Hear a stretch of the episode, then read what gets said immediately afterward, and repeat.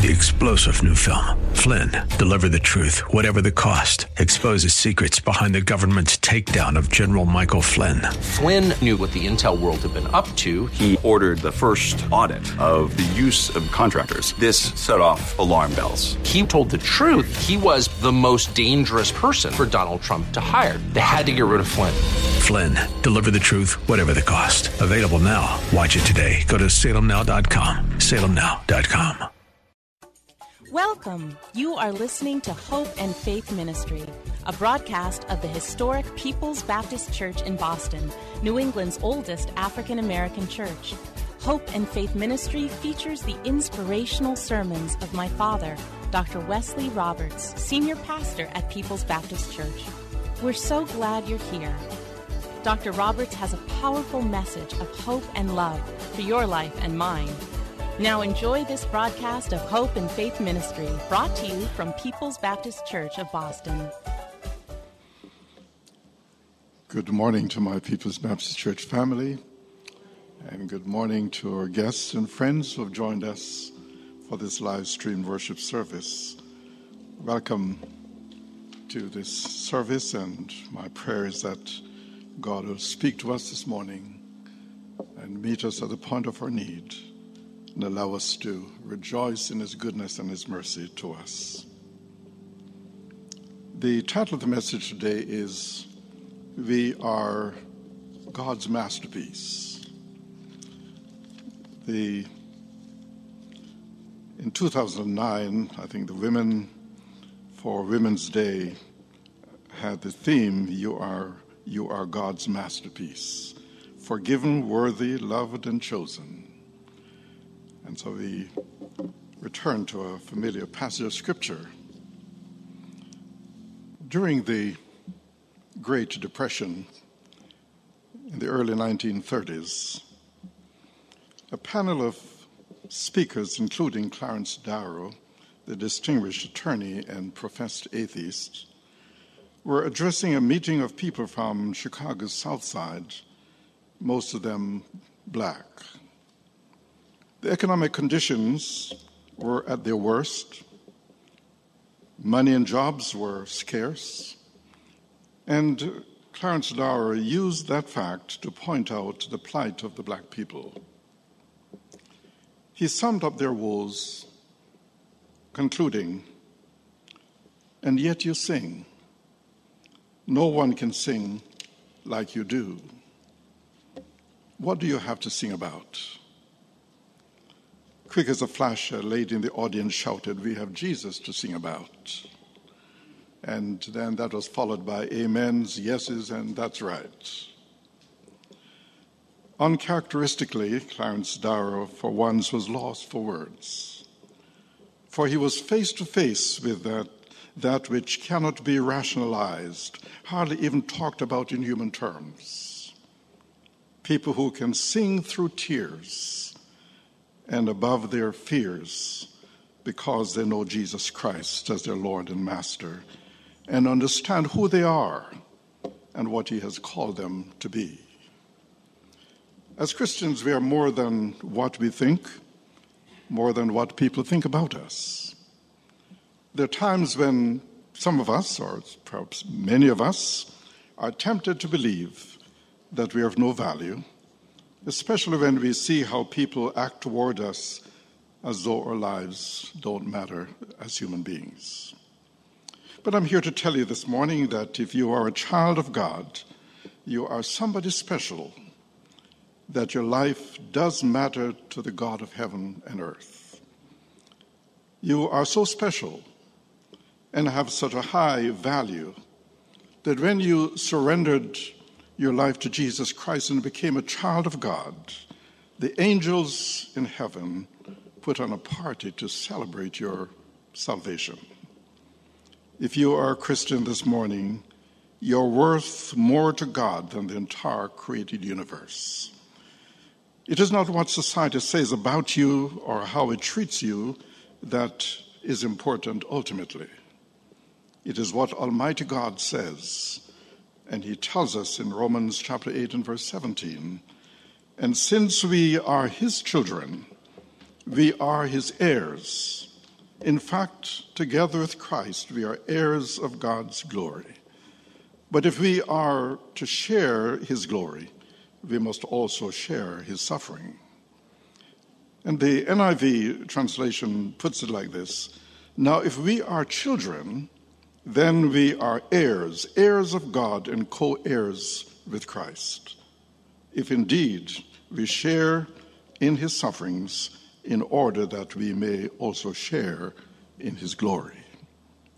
My understanding is that a co heir or a joint heir shares equally in everything, which means that we are destined to share Christ's power and glory and dominion in the ages to come.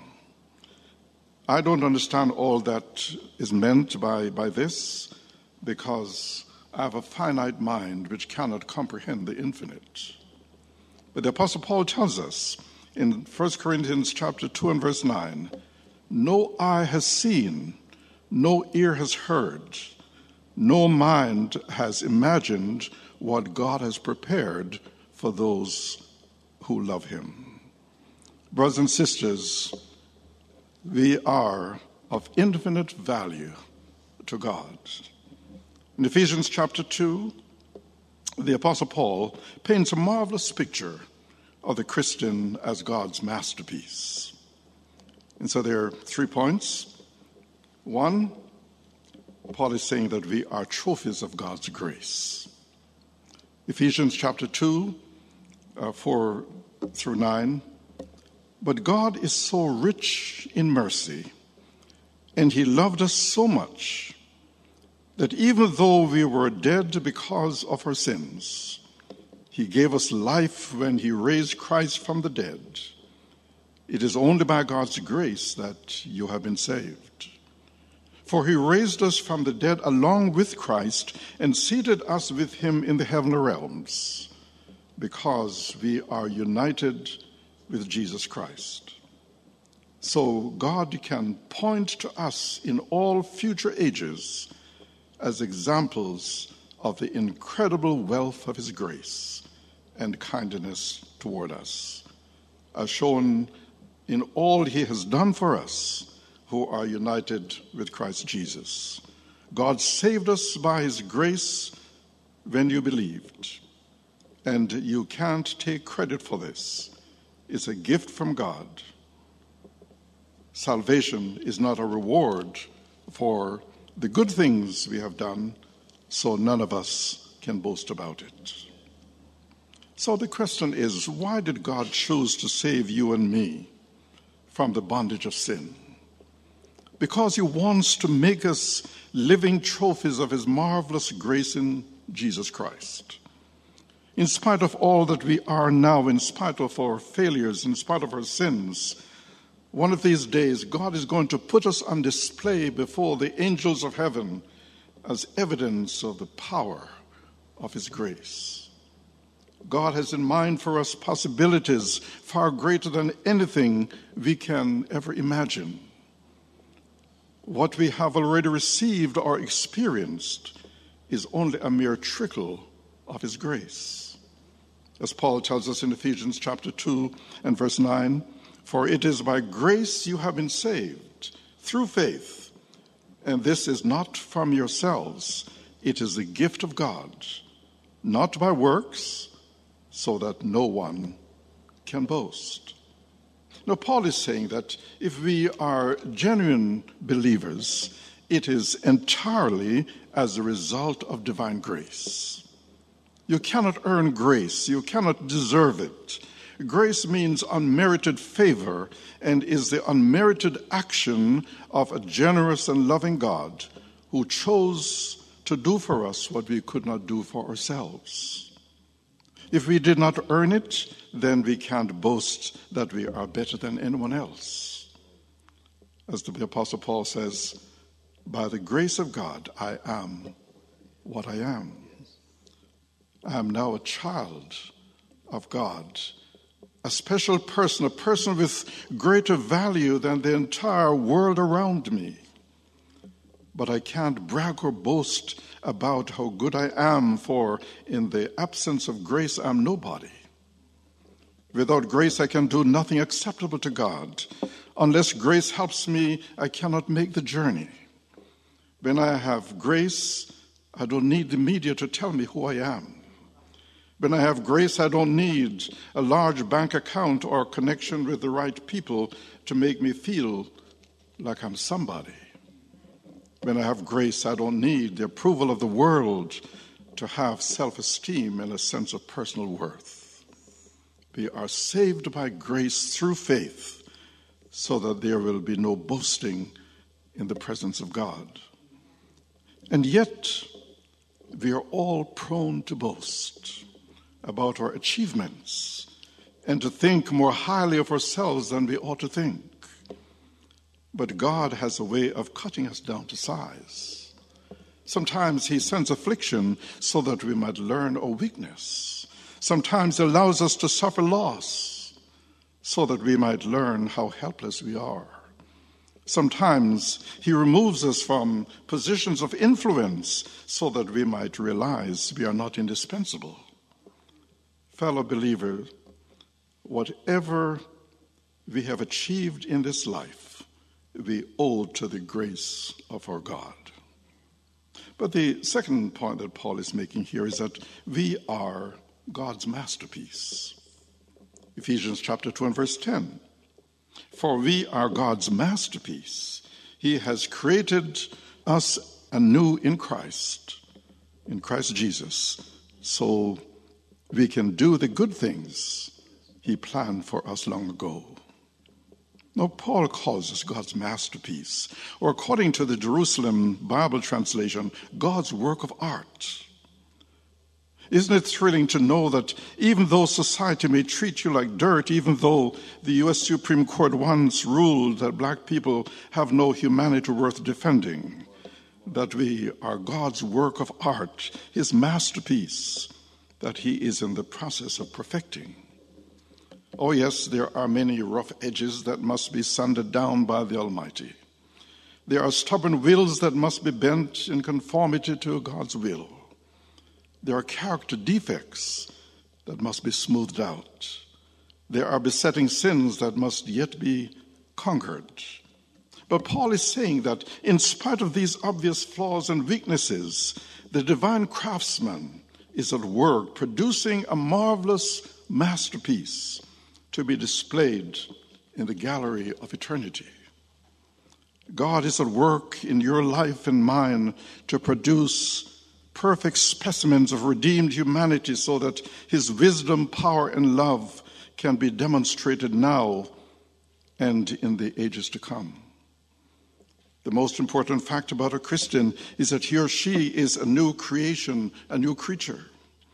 God, the omnipotent and creator, the great potter, God, the great workman, has brought something into being in your life and mine that was not there before. That is what makes me a Christian, makes you a Christian. I have the life of God within me. I have the Spirit of God living in my mortal body. Apart from this fact, I have no right to call myself a child of God.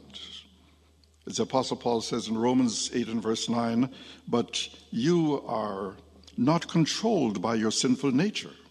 You are controlled by the Spirit if you have the Spirit of God living in you. And remember that those who do not have the Spirit of Christ living in them do not belong to Him at all. As I think of my life as a Christian, I think of it not in terms of what I'm doing, but in terms of what God is doing in me. Right now, the hands of a great workman, a great creator, is working in me and upon me to make me into the image of his son, Jesus Christ. And he cannot make me like Christ without putting me through the fiery furnace of trials, troubles, and tribulations. You see, these things are a part of the divine process designed to perfect you and me. So when you and I feel like complaining, when we feel like giving up on the Christian life, let us remember the words of the Apostle Paul in Romans 8 and verse 18, where Paul says, I consider that our present sufferings are not worth comparing with the glory that will be revealed in us. Oh, it is difficult to be a Christian in a world like this, in a society like this. We live in an age in which sin abounds, violence is rampant on our streets, and hell is on the loose. But God has a word for us in Psalm 137, verses 1 and 2. It says, Don't be upset because of evil people. Don't be jealous of those who do wrong, because like the grass, they will soon dry up. Like green plants, they will soon die away.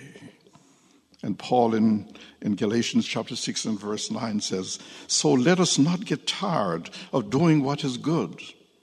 At the right time, we will reap a harvest of blessing if we don't give up. But thirdly, Paul is saying that God has saved us to do good works. Ephesians 2 and 10 again. For we are God's masterpiece. He has created us anew in Christ Jesus so we can do the good things He planned for us long ago. That means from in eternity. See, God has not saved us to sit back and do nothing.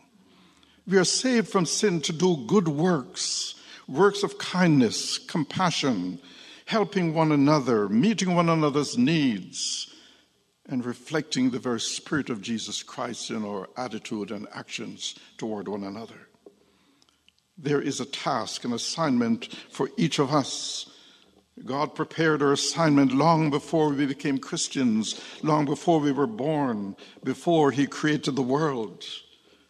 Maybe it is to sing. Maybe it is to give spiritual leadership as a deacon, deaconess, Sunday school teacher, trustee, usher, or to offer hospitality and encouragement to some tired and battle worn pilgrims.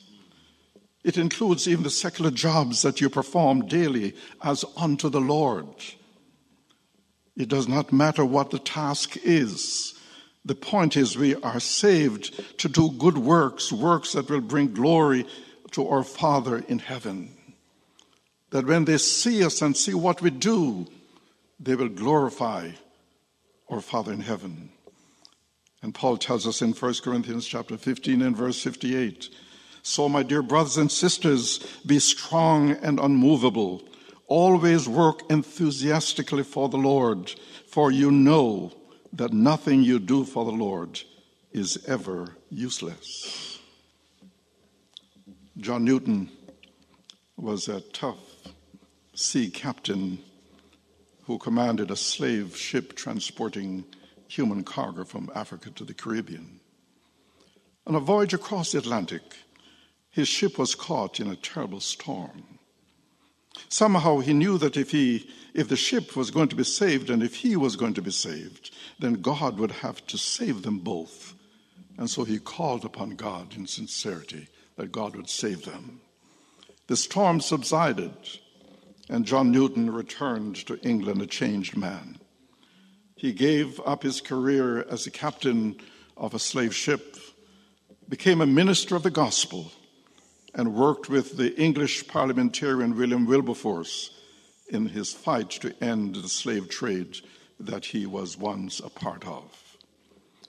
As someone whose life had been transformed by the grace of God, John Newton was led to write that now famous hymn, Amazing Grace. It says, Amazing grace, how sweet the sound that saved a wretch like me. I once was lost, but now I'm found, was blind, but now I see.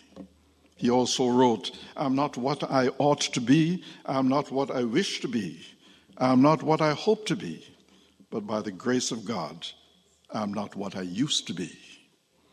Oh, I'm so glad today that it was God's amazing grace that delivered us from spiritual bondage, that made us a part of God's divine family, that put a song of praise on our lips and that opened our eyes to see the truth.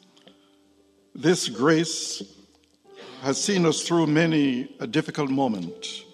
It has seen us through many a trying hour, many a discouraging day, many a painful experience, many a sad occasion, and many a dangerous situation. It is this same grace that is now functioning in us as a divine work of art, God's masterpiece.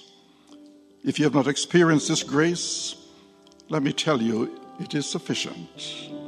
No matter who you may be, no matter where you may live, no matter what you may have done, and no matter what your situation may be, that grace is sufficient.